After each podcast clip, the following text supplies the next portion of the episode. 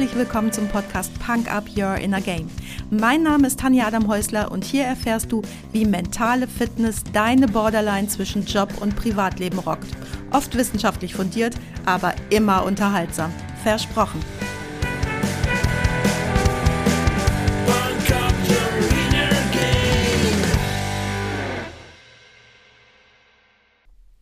Hey, hallo und herzlich willkommen. Schön, dass du heute wieder mit dabei bist, mir deine Zeit schenkst und mich mit in dein Ohr nimmst. Boah, Adventszeit. Hast du auch so richtig Stress, Weihnachtsgeschenke zu organisieren? Stellst du dir auch die Frage, will deine Frau die T-Golf-Schuhe aus perforiertem oder aus geflochtenem Kalbsleder? Und wie sehr hängt der Aussehen schief, wenn du es wagen solltest, dich falsch zu entscheiden? Entscheidungen zu treffen kostet dich viel Energie und Studien belegen tatsächlich, dass der Mensch nur eine begrenzte Menge Entscheidungsenergie zur Verfügung hat. Gegen Tagesende wirst du also entscheidungsmüde. Psychologen empfehlen darum, schwierige Entscheidungen morgens oder vormittags zu treffen. Nachts füllt sich dann dein Energieentscheidungsspeicher wieder auf. Um diesen Energiespeicher möglichst lange vollzuhalten, tragen angeblich Menschen wie Steve Jobs immer die gleichen Klamotten. So vermeiden sie das Verschwenden von Energie morgens vom Kleiderschrank. Die meisten von uns finden es aber ganz geil, eine größere Auswahl im Kleiderschrank vorzufinden. Viele sparen trotzdem die gute, frische morgendliche Entscheidungsenergie, indem sie sich abends Hose, Hemd, Socken und Sakko für morgen früh über den Stuhl hängen. Natürlich ist bei allen Menschen das Level dieser Entscheidungsenergie verschieden stark ausgeprägt. Mich stresst es eher, als dass es mir hilft, wenn ich mir abends die Klamotten rauslegen soll. Ich bin total impulsgesteuert und so will ich mich am Morgen entscheiden. Und ich weiß ja gar nicht, wie ist das Wetter tatsächlich und auf was habe ich morgen früh Bock. Aber wie gesagt, da ist jeder anders und du musst für dich rausfinden, wie groß dein Entscheidungsenergiespeicher ist. Der nächste wichtige Punkt ist deine ganz persönliche Entscheidungsflexibilität. Ich hatte mal in grauer Vorzeit einen Freund, wenn wir in einer verregneten Woche geplant hatten, nächsten Samstag geht's ab ins Museum, weil das Wetter eh scheiße ist, und Samstagmorgens schien wieder erwarten die Sonne, dann wusste ich schon, heute gibt's Stress, weil ich es gewagt habe vorzuschlagen, dass wir bei dem schönen Wetter doch lieber was draußen unternehmen sollten. What? Da ging mein Partner ab wie Schmidts Katze wir hätten das jetzt so vereinbart und ich wieder, immer muss ich alles über den Haufen schmeißen und auf nichts kann er sich verlassen. Ich fand das damals extrem affig. Heute, viele, viele Jahre später, weiß ich, dass wir halt ganz verschieden gestrickt waren. Er brauchte viel mehr Planungssicherheit und Verlässlichkeit und ich eben weniger. Und ich wollte lieber nach den jetzt bestehenden Umständen agieren können.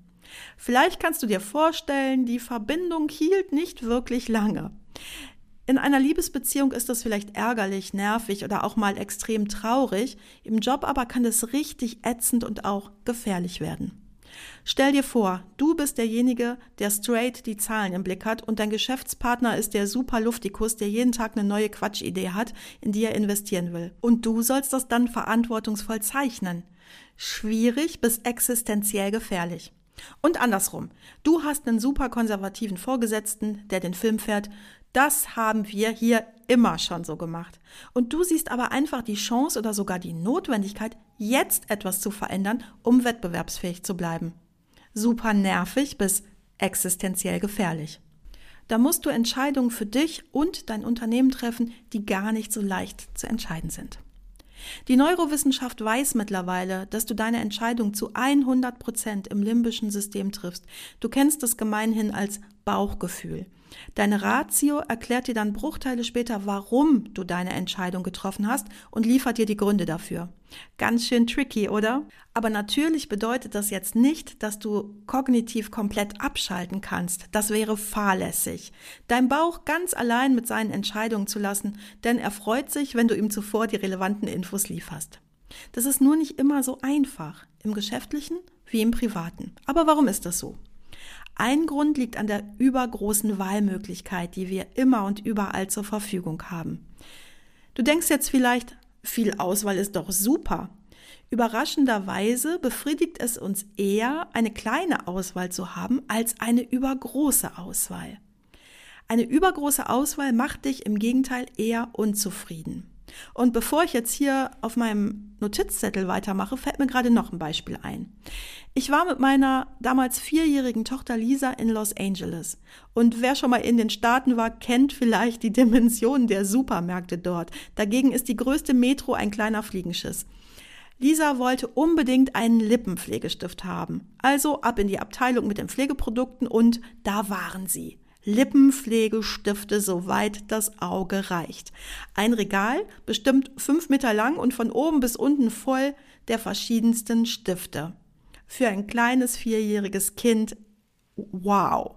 Und genauso glänzten auch Lisas Augen. Ungefähr drei Sekunden lang. Und dann fing sie an zu weinen. Sie war komplett überfordert. Und ist es nicht ein super Beweis für die These, dass uns zu viel Auswahl nur belastet? Und wenn du jetzt denkst, ja, so ein kleines Kind, aber das gilt doch nicht für mich als Erwachsenen. Doch, das gilt für dich eben genauso. Nur hast du natürlich heute andere Strategien entwickelt und stehst nicht mehr heulend vorm Regal. Aber zurück zu meinem Spickzettel. Vor circa 70 Jahren hatte VW genau zwei Pkw-Typen. Den Käfer und den Karmann. Einen Typ für den Mann und einen Typ für die Frau. Und damit weit über 30 Prozent Marktanteil. Und heute Rat mal, wie viele Typen hat VW heute aktuell auf dem Markt? 16 Typen. Das sind so viele, dass dein Autohändler vermutlich gar nicht alle vorrätig hat. Das bedeutet aber auch, dass du gar nicht alle Autos vergleichen kannst. Selbst wenn du eine große Entscheidungsoffenheit hast, bist du gar nicht in der Lage, alle Optionen gegeneinander zu stellen, weil es ja nicht nur die verschiedenen Typen gibt, sondern auch der einzelne Fahrzeugtyp hat zig Auswahlkombinationen und du hast fast unendliche Gestaltungsmöglichkeiten. Ich wollte für dich noch herausfinden, wie viele Grautöne VW für seine Autos anbietet, aber ich habe bei 30 verschiedenen Grautönen aufgehört zu zählen, weil es einfach sinnlos ist. Dein Auge sieht den Unterschied nicht mal und dennoch kommen immer weitere Farben dazu. Und was passiert jetzt, wenn du dein neues Auto geliefert bekommst? Vielleicht freust du dich. So richtig begeistert wirst du sehr wahrscheinlich aber nicht sein, denn wäre es nicht doch besser gewesen, wenn du Du verstehst, was ich meine. Solange du denkst, vielleicht hätte es doch noch eine bessere Option gegeben, kannst du fast gar nicht zufrieden sein. Oder noch geiler dich wie Bolle über dein neues Auto freuen, denn kaum sitzt du zum ersten Mal drin, gibt's eine neue Variante mit noch mehr Weichreite oder einer noch schöneren Farbe oder das neue, gefühlt vierteljährliche Facelift dokumentiert dir täglich, wenn du auf dein Auto zugehst, die Karre ist schon wieder alt. Das ist doch scheiße, oder? Zu was führt jetzt aber diese Überauswahl? Entweder du triffst gar keine Entscheidung, das kann im Job echt gefährlich sein, oder du machst einen Bauchladen auf und kaufst in unserem Autobeispiel einfach ein zusätzliches Auto. Und irgendwann hast du dann fünf Autos in der Garage stehen und fühlst dich besitzbelastet. Schönes Dilemma.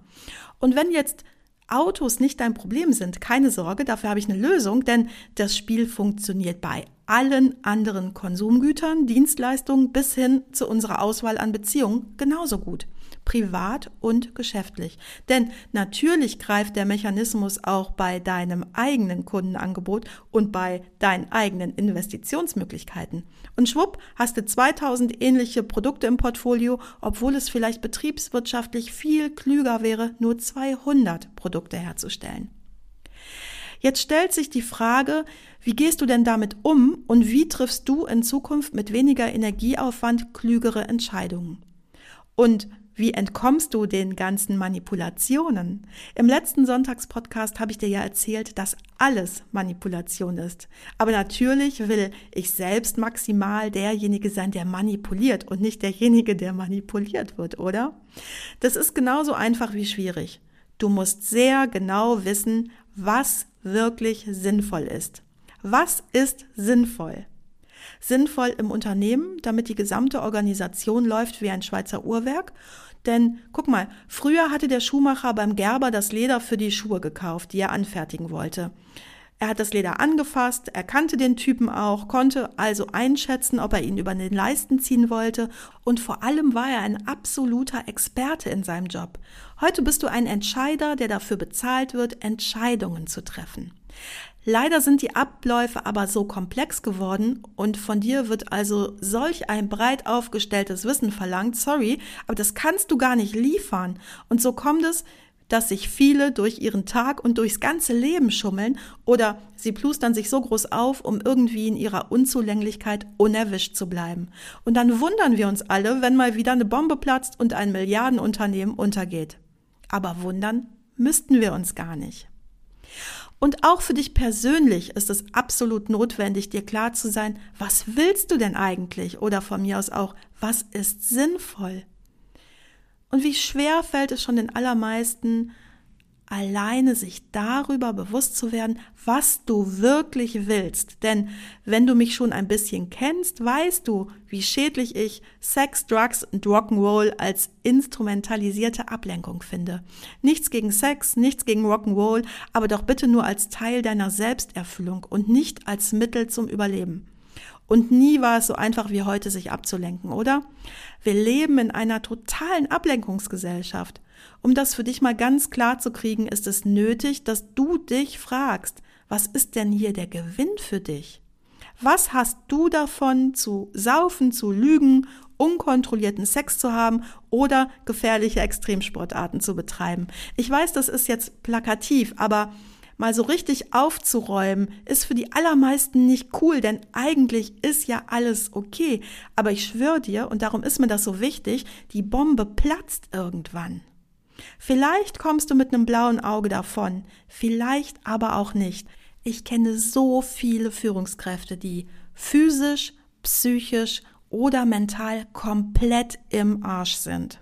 Und hey, wenn du jetzt denkst, nee, bei mir, ich bin überhaupt gar nicht im Arsch. Ich weiß, du bist erfolgreich, aber willst du Entscheidungsträger sein oder darf es noch ein bisschen mehr sein? Vielleicht hast du dich mit 15 für ein Aftershave entschieden, weil dieser spezielle Duft so cool roch. Vielleicht benutzt du das heute immer noch, schließlich bist du auch eine coole Sau. Aber jedes Mal, wenn du heute dieses Aftershave in deinen Warenkorb legen willst, bekommst du direkt angezeigt, Männer, die super cooli Aftershave gekauft haben, kauften auch. Und darum sind wir nicht nur eine Ablenkungsgesellschaft, sondern auch eine Verführgesellschaft. Was uns leider bei dem Ganzen gar nicht mehr auffällt, ist, dass wir an ganz wenigen Punkten unseres Lebens noch selbst die Gestalter unseres Lebens sind. Maximal sind wir doch nur noch diejenigen, die eine Auswahl treffen zwischen Fritz und Bionade, zwischen CDU und FDP und zwischen gelochtem und geflochtenem Kalbsleder. Oder ist dir aufgefallen, dass ich vorhin behauptet habe, dass du die Gestaltungsmöglichkeit deines Autos hast, weil du Farbe, Felgen, Motorisierung auswählst? Es muss dir klar sein, dass das keine Gestaltung ist, sondern lediglich eine Wahl. Klar, jetzt kann nicht jeder zu einem Autobauer gehen und sich sein Traumauto bauen lassen. Ich bezweifle aber mal, dass die meisten Menschen überhaupt ein Traumauto haben oder ein Traumhaus oder einen Traumurlaub, einen Traumjob, ein Traumleben. Und ich meine damit nicht, dass sie von etwas träumen, was sie mal irgendwo gesehen haben, sondern etwas, das sie selbst erträumt haben. Denn das ist vorm Bauen ja der erste Schritt. Aber es ist ja auch so einfach, denn die Kosten für die Auswahl sind oft sehr gering. Da bestellt man jeden Scheiß bei Amazon, guckt es sich an, packt es wieder in die Tüte und ab damit. Krasser Scheiß, finde ich. Ich war komplett entsetzt, als eine Freundin, die ich bis dahin für reflektiert gehalten hatte, mir erzählte, für meine neue Wohnung habe ich drei Teppiche für den Flur bestellt. Ich guck mal, welcher mir am besten gefällt, die anderen beiden schicke ich zurück. Ich will jetzt hier gar kein neues Thema aufmachen, aber wie nachhaltig ist es bitteschön? Und eben auch fantasielos. Und wer jetzt von den drei Teppichen gar keinen zurückschicken kann, der ist auf dem besten Weg zum Horder zu werden, weil er schlicht gar keine Kraft mehr für Selektion hat. Boah, das Thema geht so tief und ich habe noch so viele Punkte auf der Agenda für eben dieses Thema. Aber weißt du was? Ich höre jetzt hier auf und mache ganz einfach schamlos Werbung für unser neues Programm Get What's Yours. Fuck the Big Male Self-Destruct. Freu dich also in den nächsten Wochen auf mehr ungehorsame und kreative Impulse aus dem Programm. Und natürlich habe ich auch heute einen Song für dich, den ich dir auf die Punk-Up-Playlist bei Spotify packe und das ist Allez von Iré Revolté. dich hat das Thema genau getroffen, dann freue ich mich auf dich. Hier an der wunderbaren Costa Blanca beim nächsten Podcast oder ab Mitte Januar bei Get What's Yours, Fuck the Big Mail Self-Destruct. Guck einfach in die Show Notes und du weißt ja, wo du mich findest. Das war's auch schon für heute. Danke, dass du mich mitgenommen hast in deinen Kopf, dein Herz und dein Ohr. Du hast Lust bekommen auf ein Coaching mit mir hier an der wunderschönen Costa Blanca? Dann besuch mich doch auf meiner Website punkup.de. Die Website verlinke ich dir natürlich in den Show Notes, genau wie alle weiterführenden Infos zum Podcast. So, ich wünsche dir viel Sonne und denk immer daran, Punk Up Your Inner Game. Deine Tanja.